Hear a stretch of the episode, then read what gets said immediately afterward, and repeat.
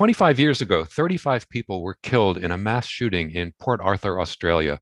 Within two weeks, state and territory governments and the federal government had agreed to a new national firearm regulation standard.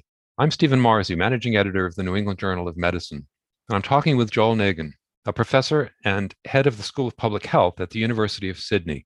Dr. Negin has co authored a perspective article about firearm injury prevention policy in Australia and lessons for the rest of the world.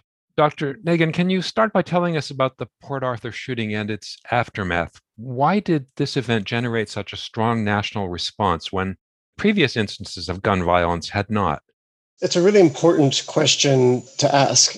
And the Port Arthur massacre really did grab the attention of the Australian population. Now, certainly, it was the largest firearm massacre in the country, but you're right, it was not the only mass violence incidents in the previous five or 10 years.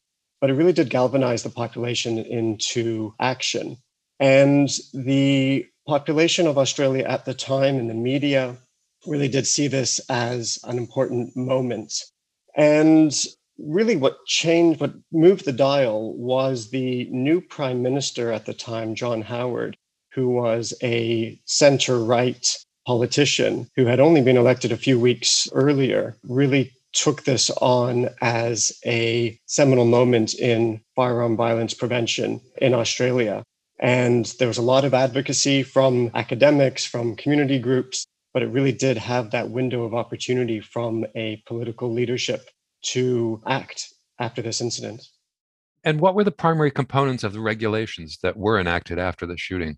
Well, this is a really good example of a public health response to an incident. It had a comprehensive response. It wasn't just about one piece of the puzzle.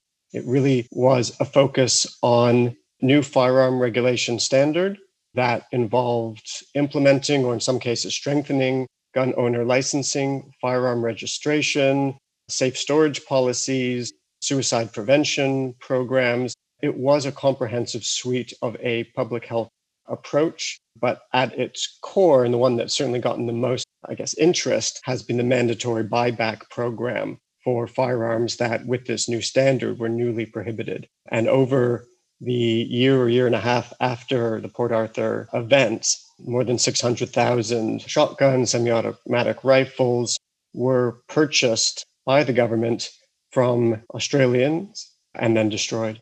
So you say in your perspective article that in addition to that mandatory gun buyback program, tens of thousands of gun owners voluntarily turned in non prohibited firearms with no compensation from the government. So, what contributed to the strong public support, even among gun owners? I think the fact that people realized that these massacres were possible, and there was a groundswell in the media, on talk radio, really around the population around the need for change. And once we got some momentum in Australia around the, the buyback, and there were a lot of media pieces at the time showing people turning in their guns, then I think a number of others looked at themselves and said, well, do we really need these firearms? Do we really want them in our homes? And do we want that risk of people using these firearms for purposes that, for which they were not initially intended? So that's clearly one effect of the regulations. What more globally have been the effect of these regulations on gun violence in Australia? The reason we wrote this perspective piece was to look back at the last 25 years. And the policy changes had a real substantial and positive effect on gun violence in Australia. In the 20 years that followed Port Arthur, there were no mass shootings of five or more people in Australia. And in the 20 years before that, there were 11 shootings of that kind.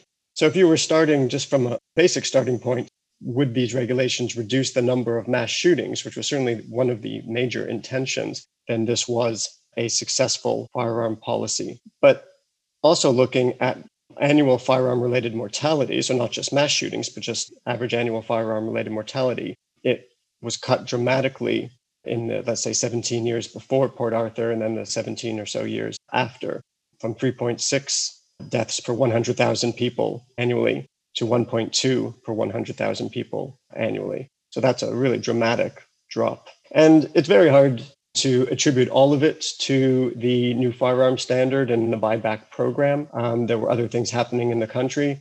But as a real pragmatic policy intervention, Australia has seen a strong decline that has continued to this day in firearm related mortality across mass shootings, assault, accidents, as well as suicides. And suicides contribute to about 70% of firearm mortality in Australia, as they do plus or minus in the US as well. And as you said earlier, these regulations after Port Arthur were supported by a center right prime minister and by all the major political parties in the country. How did the members of the various parties come together in this case? And are there any lessons there for other countries? We have to be cautious on this one because obviously Australia is different from Colombia or the US or Canada or other countries that have challenges with firearm policy. But I do think the fact that a center right politician used considerable political capital in advancing this. He was in coalition with the National Party, which is a rural conservative party here in Australia, who were a bit more skeptical, but he was able to bring them along. And the deputy prime minister at the time, who was a National Party member, was also strongly supportive of these initiatives. It was supported by all parts of the political spectrum in Australia. So, the lessons for that, I think it's an important one. It wasn't seen as a partisan issue. Um, this was at a time when perhaps partisan politics was not as uh, feverish as we see today in 2021. But I do think that was a part of it. And obviously, the scale of the Port Arthur massacre really did shock. And the fact that it was perpetrated by a young man who was not on the police radar also shocked the population into realizing that status quo was not necessarily something we could continue. But finally, you write in your article that the number of registered firearms in Australia is now growing and that there's a well funded lobbying group that supports politicians who oppose firearm regulation. So, how can policymakers in Australia and maybe in other countries as well resist that sort of outside pressure on legislation related to public health and safety? One of the reasons we wrote the article and one of the reasons we're doing some advocacy work and publicity around the 25 year anniversary here in Australia is because there has been some policy complacency over the last few years. Australians do self congratulate to some degree about their firearm policy over the past 25 years, but it is fragile and it is vulnerable. And one of the outcomes of the firearm regulations that emerged from the Port Arthur massacre was that people needed a reason to own a firearm. And one of the legitimate reasons for owning a firearm was membership in a gun club, a sports shooting club. And so, what that actually meant was a very large increase in the membership of gun clubs and shooting clubs. And so, those gun clubs have now had a huge increase in membership and therefore in paid dues for membership. And that has served to create this wealthy lobbying group with a national membership of about 200,000 gun owners and that has now funded politicians. And in the state of New South Wales, where I live, there is a political party that is called the Shooters and Fishers Party that is essentially supported by this part of the population. And they have been trying to chip away at some of the firearm regulations at the state level across the country. So there is vulnerability here.